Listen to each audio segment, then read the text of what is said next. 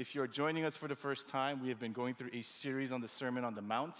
Uh, Pastor Tom, I think, has been doing an awesome job of kicking it off and laying a framework of what Jesus is doing in this sermon. And just to recap, uh, a lot of us famously understand the Sermon on the Mount to be kind of moralistic teachings. Here's like 10 things that a good Christian does don't do this, don't do that. And that's how I was taught it. But what Jesus is doing, he's actually painting a much more holistic picture of what he calls the kingdom. So he says, if I'm the king, here's what kingdom life and culture looks like. And what he's been showing week after week is life in the kingdom, it is way deeper and way further than just behavior. It's not just about what you do with your hands, it goes far deeper and much more profoundly to the heart. And it's especially helpful for people in our context to know this because remember, the majority of the crowd that Jesus was speaking to were religious people. These are people who had grown up in the church, they have been taught the law, the Old Testament. They knew that they're supposed to obey. They knew that they were supposed to follow God. And I think that's a lot of us here, whether you haven't been church in a long time and you're coming back, whether you've been churched and you grew up in the church. And so, what Jesus is doing to particularly the religious mold is he's dismantling the shallow understanding of the kingdom that had taken over their minds because the way that they understood the kingdom, and maybe the way that a lot of us do, is we make God's kingdom and the Christian life more about what we do rather than who we are. And Jesus flips that right side up and says, It's not about what you look like on the outside, but it's the person you are and who are you are becoming on the inside. And that's why Jesus has been saying things like, Hey, you heard and you were taught, don't murder. But I say to you, it goes far deeper than that. The heart of that command is you need to love your neighbor and you can't just let unchecked anger fester there because in my kingdom, relationships really matter, not just on the surface. Last week we heard, hey, you were taught don't commit adultery. But I tell you, the real issue of that goes far deeper. Don't let unchecked lust fester in your heart because in God's kingdom, sexual, sexual ethics and practice matter from inside out. Now, today's message, Jesus brings up a seemingly more low key issue compared to these hot topics like murder and adultery.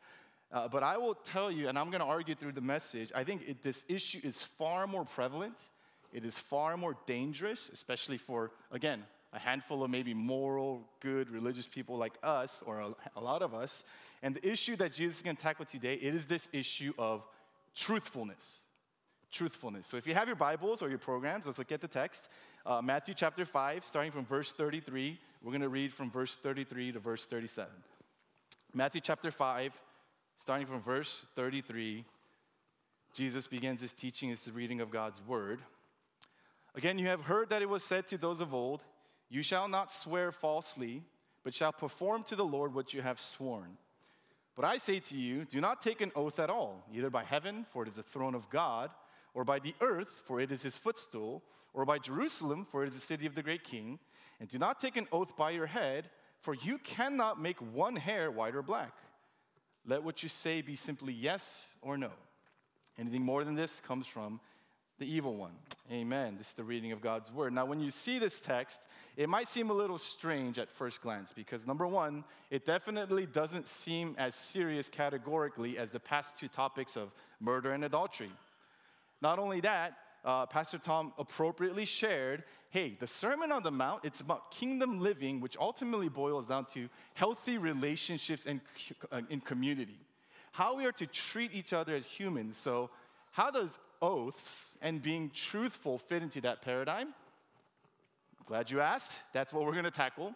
And before I get there, I have to give credit where it's due. Uh, Pastor Tim Keller heavily, heavily inspired and influenced me in this topic, and so I want to give him credit. But the three ways we'll look at is number one, what exactly is the issue of truthfulness at hand? Number two, what is the challenge of truthfulness in pursuing it? And three, the call. The issue, the challenge, and call of truthfulness. So, first, the issue. And so, Jesus, he begins the pattern that he's been showing in the past two weeks, which is he refers to and brings up a familiar Old Testament teaching that all of them should have known in verse 33. He says, You've heard, You've been taught, you shall not swear falsely, but you shall perform to the Lord what you have sworn. Now, unlike the previous two topics, he's not quoting a chapter or verse. He's giving kind of a summary teaching of what the entire Old Testament had to say about swearing and making oaths. Now, swearing is not like cursing, it's swearing like I swear or I promise. And so, maybe more contemporary term we could think about is Jesus is the issue he's bringing up is promises. Public, serious promises. It's helpful to know in the ancient world, they were an oral culture. Not so much today. Words meant a lot more and were much more weighty back then. Today, if you want something to be weighty, you have to write it on paper, right? That's why contracts are a big thing. Uh, when my parents moved to Korea and they can't handle their affairs here, they had me sign what's called a power of attorney, which is basically a written contract and promise that they give me the power to take care of all their affairs. And the stamp to really show you're serious is you get it notarized, which means there is a impartial witness who sees it happens, and that's kind of like, wow, this is a serious commitment. And back then, that level of seriousness was just the same for public oral promises. So if I had made a promise to someone and I said, hey, I swear to you, and somebody witnessed that, it was just as binding as today's notarized written contract. And whether it's written, whether it's spoken, what binds those two together is the idea that there is an observing and a form of accountability by virtue of a witness. They're making sure you stay true to your word. Or the way Pastor Tim Keller puts it, it is a, a contract or oath, it is an observed word. That's what gives it gravity. Now, the reason that the Old Testament even allowed swearing and oaths because they wanted to encourage and strengthen truthfulness. And we do this today too, without even knowing it. For example, if after service I said to you, hey, let's go hang out together, you would hope that I mean it. I'm being truthful. But if I wanted to show you I'm serious about it, I would say something like, you know, I promise you we're gonna hang out. Or I swear to you, let's find the time to hang out. Now, hopefully, the first one was just as true, but anyone who heard the second would think, wow, he's really serious. And if he doesn't hang out, he's done something more than just lie. He's kind of almost broken trust. And so the Old Testament law, what it did is it permitted someone to bring in God's name as a degree of seriousness to essentially say, with God as witness, I am making a vow to you, I am swearing to you. Well, the issue that Jesus is tackling with the Jewish leaders is they took that law, that good intention law that said, yes, you have to keep your oath if you swear to God. But what they said is, okay, if you swear to God, you have to keep it. But if you swear to anything else, you don't really have to keep it as seriously. So what they did is they created a whole subset of laws saying, hey, if swearing to God is the golden standard of seriousness, if you swear to something else, you don't have to be as serious, or you don't have to be as broken if you don't follow through. So, for example, let's say back then I borrowed money from you and I said, I swear to God I'll pay you back. That was legally binding. And I had, I had a commitment to follow through. But if I said something like, you know, I swear by the holy city of Jerusalem that I'll pay you back. Or I swear on my mom's grave, or I swear uh, by the clothes on my back that I will pay you back. Might sound serious, but it's the equivalent of doing what a lot of us understood as kids it's fingers crossed. I may or may not do it, or I actually don't intend to do it at all. That's what was going on here. And so, depending on the weight of what you swore on, they created this whole system of varying degrees of truthfulness, essentially to build a, a, a roundabout way to get away with lying, to get away with deception. That's what was going on. And because Jesus saw this oath system and vow system has become so corrupt, so full of deceit, he calls it out. And at first glance, it seems like Jesus is saying, Don't swear at all. Because if you look at verse 34, that's what he says. He says, I say to you, do not take an oath at all. And this is where it's helpful to understand scripture. Uh, this obviously is not the surface value of what Jesus is saying because, number one, the Apostle Paul takes oaths and vows, and he understood the scriptures well. When he writes the epistles, he says, I vow to you in the presence of the living God, XYZ. Jesus himself takes an oath before Pilate because Pilate charges him under oath. Are you who they say you are? And Jesus says, I am, which means he himself is under oath. And God, throughout the Old Testament, makes oaths. He makes covenants, he gets witnesses that, hey, I will be faithful, I will bless you. So it cannot be that Jesus is saying, do not make oaths because he himself does it. So, what he's saying is, I'm not talking about the idea of serious commitments. For example, Jesus will fully say there is a difference between the level of seriousness when I am on the altar on my wedding day and I'm making a vow and oath to my wife versus when I say, hey, let's go grab coffee sometime. There's differing varies of seriousness and commitment. So the issue that he's saying is not how serious you are about it, rather, it's, but there should not be varying levels of truthfulness in the kingdom of God. There shouldn't be varying levels of truthfulness where, in certain situations or certain people, you're this honest and upright and moral, uh, truthful person, but in other circumstances, uh, you don't feel the need to be, or you're suddenly different. And that was the issue with Jews. They did what we all do today they separated what they believed is sacred and the secular. Where vows to God, when God was involved, it takes utmost seriousness and gravity, but other things don't matter as much. And their true character would alter between the two. How many of you guys can relate to that? Well, I think we can relate because the problem of separating the sacred and secular, it's in all of our DNA. It could be as simple as if you grew up and your parents told you, you know, church is a holy place, so at church you have to be on your best behavior. And so I remember all my friends growing up who had, you know, potty mouths and would cuss all the time. When they stepped foot in the church, for some reason, they felt like, I can't cuss because God is here. God is present. But the second they step out of church and Monday hits, when you go hang out in the home, suddenly free reign, let that fire out. And so you're naturally kind of almost taught and modeled that there are places where God is present and you got to be careful because God's watching. But there's places where God's not as present, and just do what you want. That's how a lot of religious people are taught and grow up. And even non Christians see that, and that's where a lot of times you see the accusations of hypocrisy, duplicity, what's going on. There's an inconsistency here. And the false notion this reveals, which is utterly contrary to the kingdom rule of God, is that that shows that God's reign and rule in your life is limited to a context, a place, or a day of the week. That's what's going on here. And what Jesus is saying in this text is whether you swear by God's name, or by heaven, or by earth, or Jerusalem, or even your own head, God's rule and reign is everywhere. It's an all things, in every location, every relationship, every conversation, whether you're at church, whether you're at work, every yes and every no that comes out of your mouth, while it may vary in degrees of commitment, should be just as truthful as if you swore to God every time. Why? Because God's kingdom rule and reign is everywhere. He is always the witness. So, the issue at hand that Jesus addresses is sure oath and promise keeping in, in specific, but overall, he's talking about in my kingdom, truthfulness is of utmost importance. In fact, it's pretty mind boggling when you study the scriptures. Yes, there's many things God does not like. Yes, he doesn't like sin in general, but if you read the Proverbs, and Proverbs 16 in particular, it actually zeroes in and says there's certain things God really doesn't like. In fact, it goes as far as to say God actually hates certain things, he detests certain things, and it says there's seven things that God absolutely abhors, and two out of the seven is number one, a lying tongue, and number two, a false witness. In other words, those things matter to God. They matter to God. So that's the issue. Now, number two, let's dig into why is this so challenging? Why is truthfulness so challenging for us today? Well, let me paint a very simple picture. If I ask the question in light of the two sermons we've heard today, raise your hand if you've committed a murder before. Please don't raise your hand, okay? Now let's just say some people raise their hand, like the person right next to you raised their hand. Tell me, could you carry on? no, you would feel extremely uncomfortable. You would want to go away. You would never let them near your kids. You would think, oh my goodness, this, you know, crazy sinner. Or if I asked, according to last week, who here has committed adultery? Very awkward, right?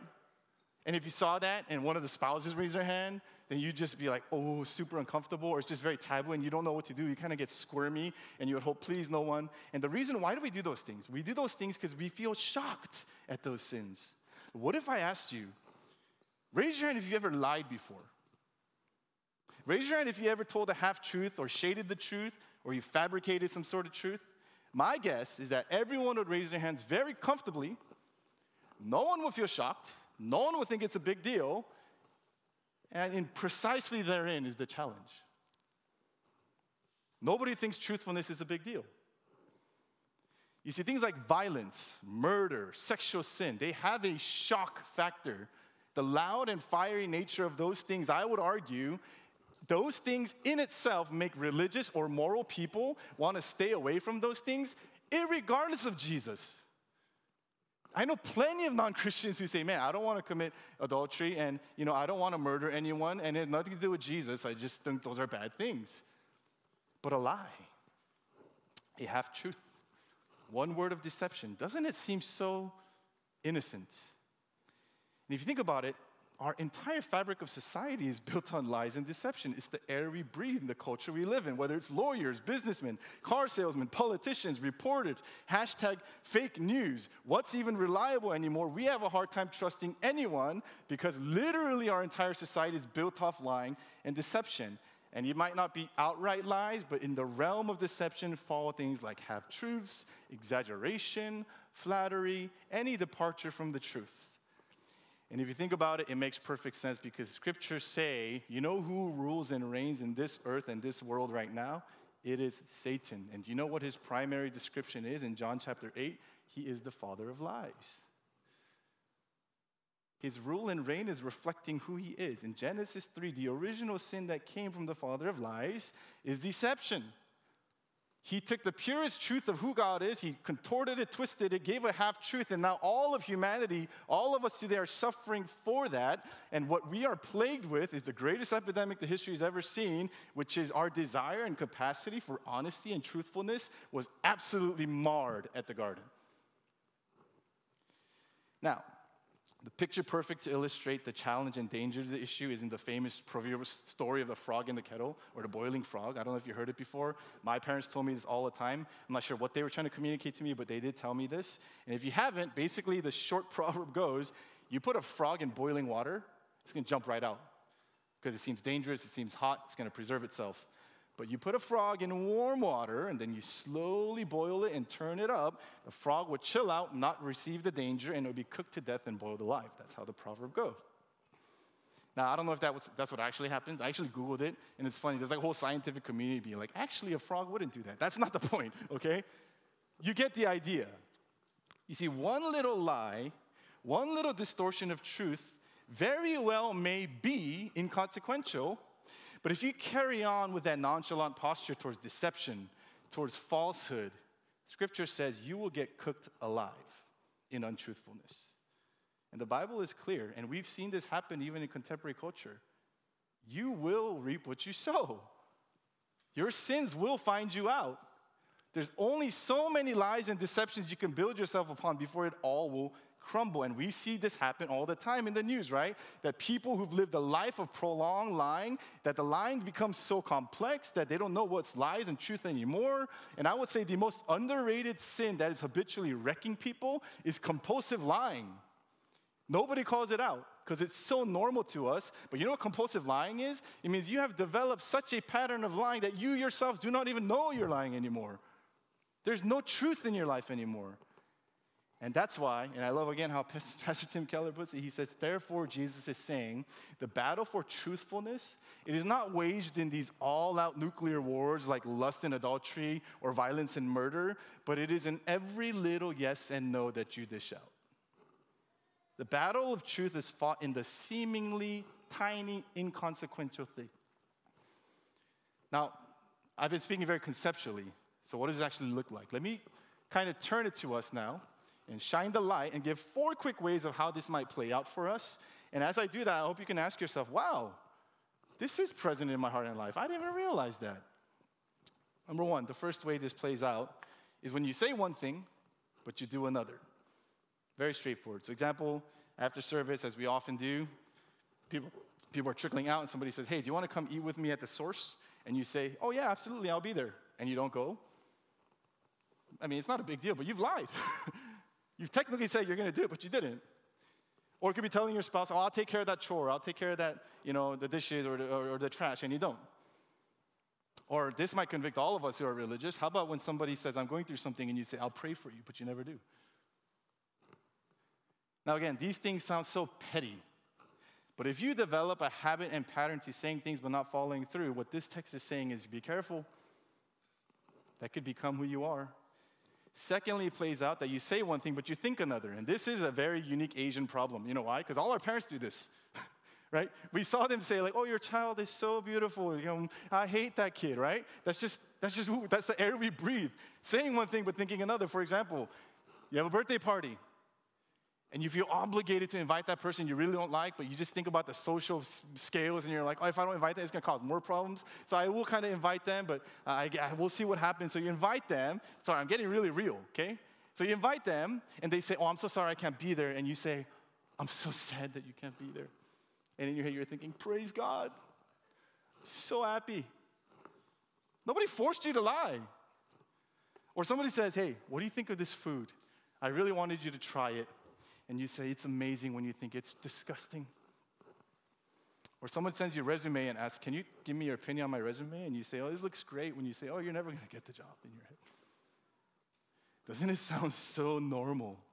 We all do this. Number three, it plays out when you say one thing here and another thing there. You're a chameleon. When you talk to one group of people, you talk like this. When you talk to another group of people, you talk like that. And what is utterly scary, and you know you're treading in dangerous waters, are when what you say in those two settings are polar opposite. That's when you know you're treading down that scale. And fourth, because of the text, it plays out in the way that we take our vows and our promises so lightly. Like I said, Jesus is not disregarding the, the purpose of vows and commitments. He himself says it throughout the scriptures.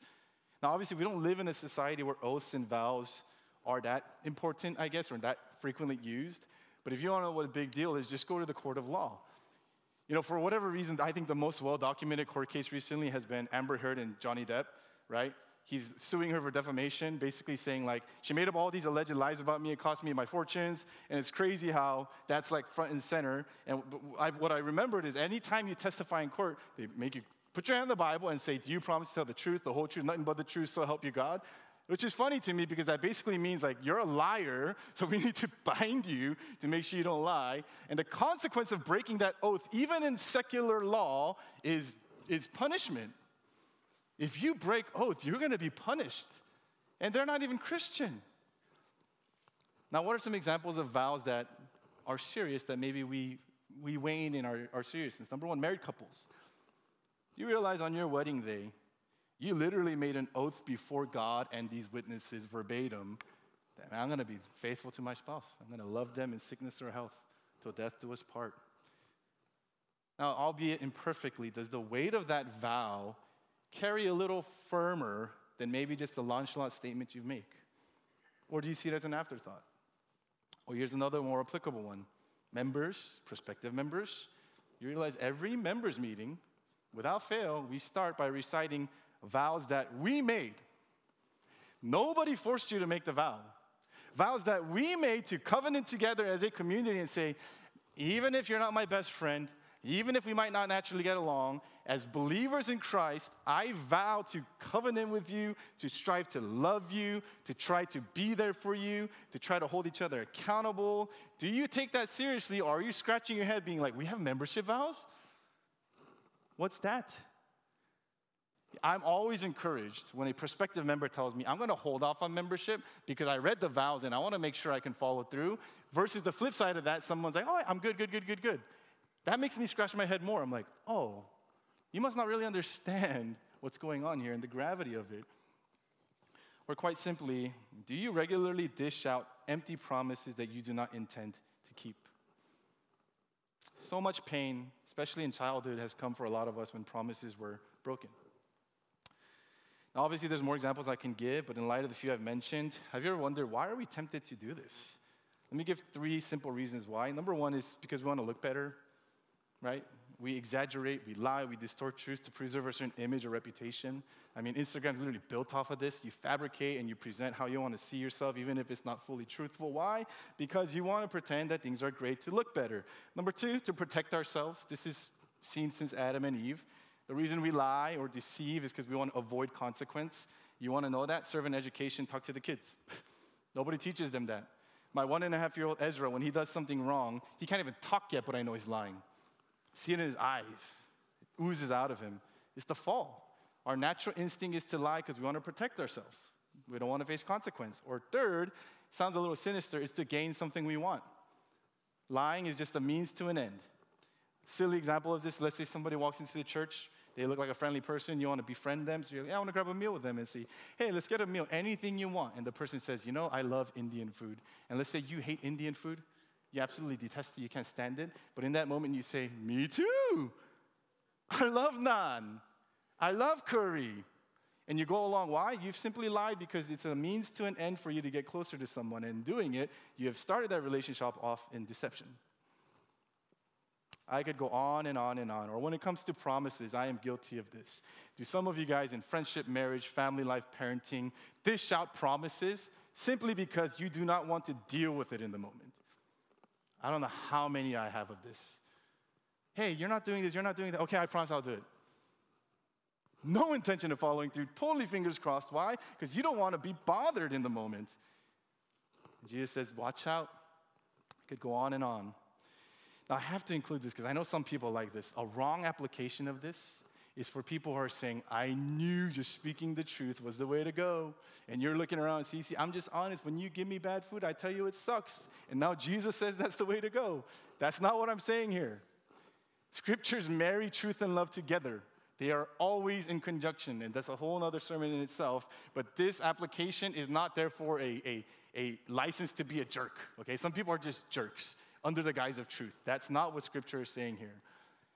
But all that is to say, the fight for truthfulness is challenging because all of these seemingly insignificant, normal, regular, self preserving habits of deception and lying are just normal. Now, here's the golden question If the Sermon on the Mount is about relationships and the way we treat each other as humans, how does truthfulness fit into the paradigm of relationships? Which is number three, the call. And I'll try to move through this one quick as I can. Number one, or not number one, but ask yourself this question genuinely Have you ever been lied to on any level? Has someone ever lied to you? Think about that and how that made you feel. Maybe you went to something as shallow as a car dealer and he swore on his life $20,000 is the cheapest price you'll ever get. So he said, I trust you, man. You bought it. 10 minutes later, someone comes in, he says, $18,000 the cheapest you're gonna get. And you feel this sense of like betray and disgust, right? Or maybe in friendship, this friend says, I got your back. Everything I say to you is only all, that's all I will ever say. And then you hear they talk behind your back. Or in marriage, you realize, man, my spouse has not been completely honest with me and I had to find out from someone else. Or parents, you find out kids have been lying to you, which happens all the time. Isn't it true, no matter the context of the relationship, being lied to in any degree is hurtful, amen? And it makes you angry, it makes you disappointed. Now, think about that for a moment. Why is it that we automatically presume that people owe us truth? You ever ask that question? Like, if, if life in the world is really about everyone does what they want, if they choose to lie to you in that moment, who are you to say you have a right to say that they did something wrong to you? Why is it that we are so betrayed and we feel like something is so deeply wrong when somebody does not give us the truth? As if it's something that should be assumed, as if it's something that we are owed. And the best answer I can think of is the biblical one, which is maybe because we were created for truth. We were created for truthfulness. That God's design for human flourishing and harmony since the very beginning was relational honesty and truthfulness. That's what paradise was. Adam and Eve had no need to be shamed in being honest, no need to cover up, no need to flatter one another, no need to exaggerate one another or twist or contort the truth. But when the design was broken, was when sin and Satan entered the picture and tainted that with what? Destructive deception. But nevertheless, fallen as we might be, we are still designed for truth. You know why? Scriptures say we are creatures created in the image of a creator, and our creator is someone who loves, radiates, emanates, and embodies truth in its purest form. Jesus says, I am the truth.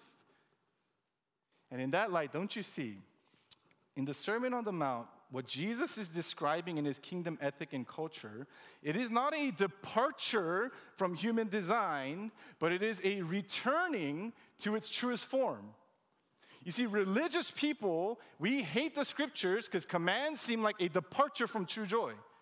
I used to always look at my non Christian friends and think, Jesus is taking me away from all these things that are making them so happy. Uh, sexual looseness, do whatever you want, say whatever you want, break commitments, be free. And Jesus is binding me to all these things. I need to depart from true human joy. But if you really understand the scriptures and what Jesus is saying, he's saying, I am offering you the truest original form of humanity.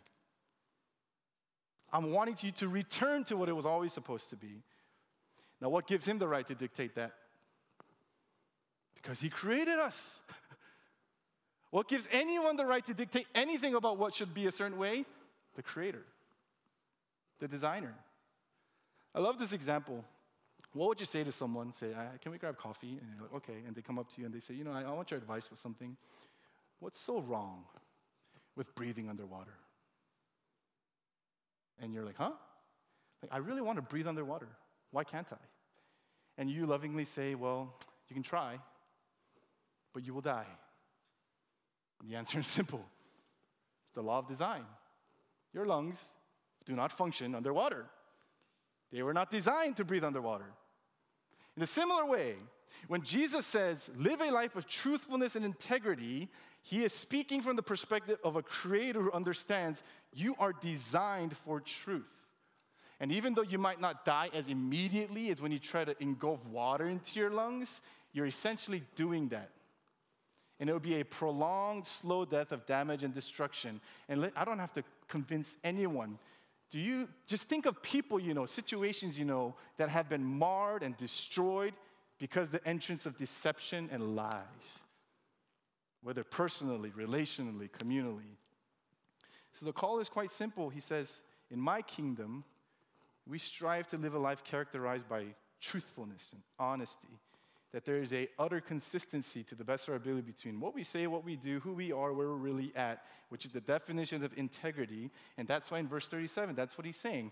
Let what you say. The word there for say is logos, which basically means not in only certain moments, but in everyday conversation. That's what logos means. That your daily communication, wherever you are, yes means yes, no means no because you are a person of integrity.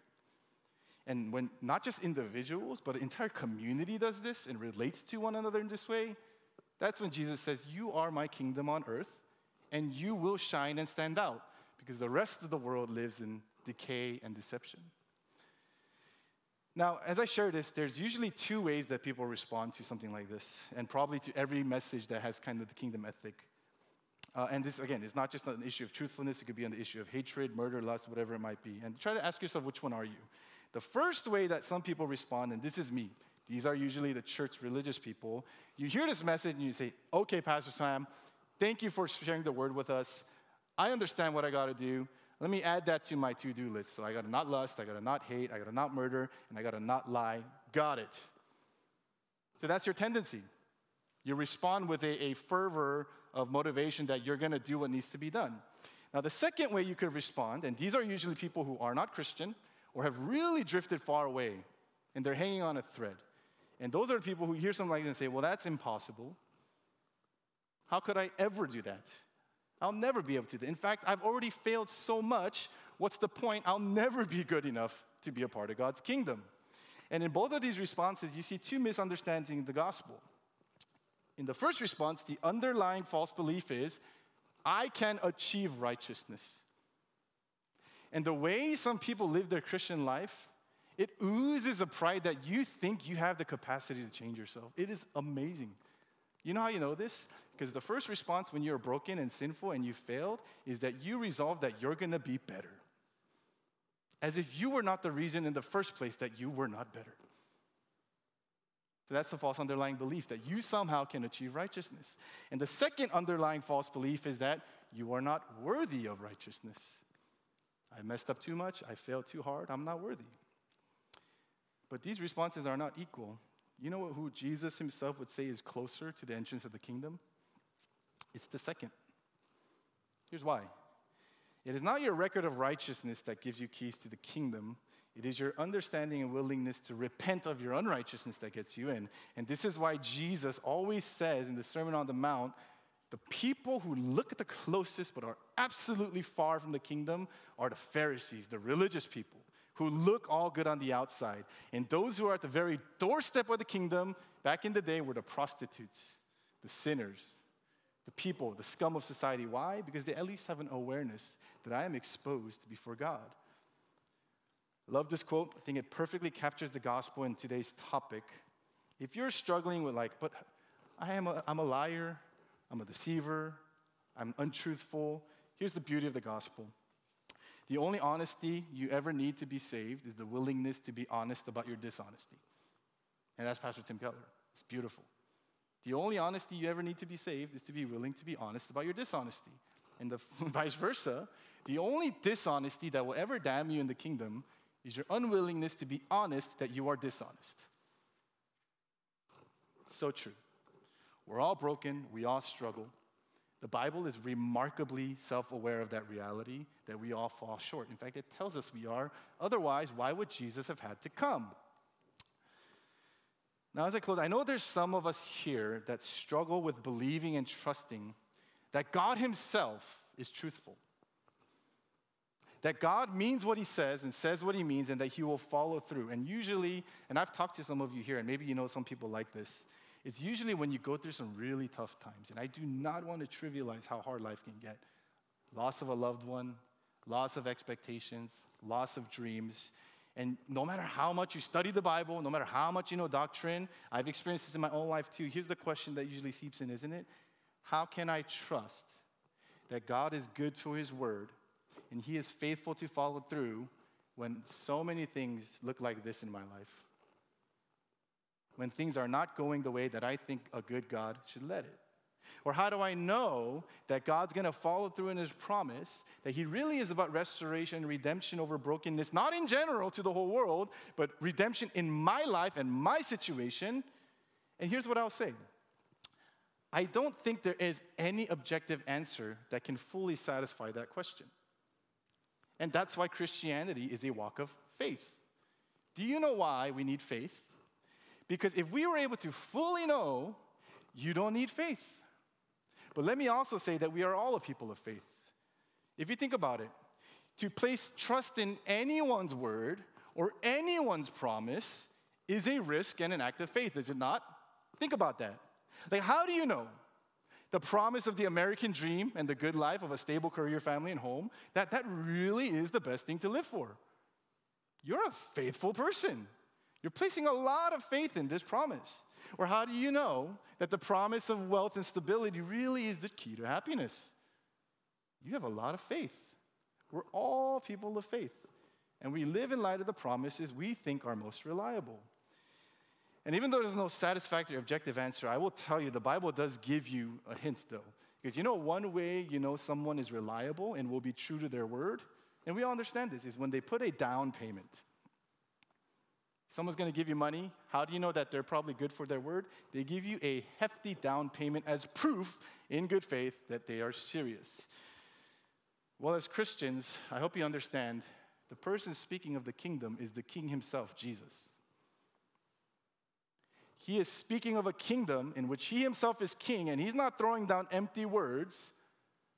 But very chapters later, he himself will give a down payment to prove it that he's good to his word. It's not money, it's not material things, it's his life. And our ultimate hope and security lies there in the fact that Jesus, the King, came down from heaven, lived the perfect, pure, sinless, truthful life we were supposed to live and we could never achieve, died the death and the judgment we deserved even today, and he rose again in power and he said, In all this truth and glory, come to me, bring your anxieties, your worries, your fears, your brokenness, your shame, your burdens. I will take it all, and through the Spirit, through the Word, through the church, gradually push you back to restoration, back to the original form of humanity you were intended for, and that sin has marred. And here's the promise, and I will never leave you nor forsake you in that process. And the best part about it all is Jesus doesn't lie. Everybody lies, but not Jesus. He keeps his promises. He is faithful. He always has been, always will be. And the gospel says the payment of his blood shed on the cross and the proof of the power of the resurrection is the anchor that we can believe in that. And that's who he is. That's our king. That's the kingdom that is coming. So as I invite the praise team up, if I can just lead us in time of reflection and prayer. For some, can I encourage you to take a moment maybe to more the explicit vows or promises that you've made before God? Whether in marriage, whether in the church, maybe for some of you guys it was your baptism. That is a spiritual vow before God that I no longer will live this life, but I want to live for you. Consider those things. Place weight on those things again. Ask God for the strength to do that. Or if you're not a Christian, can I ask you, what would happen if you were really totally honest with someone? I think any amount of fear should fill your heart. And what Jesus says is, you can be totally honest with me.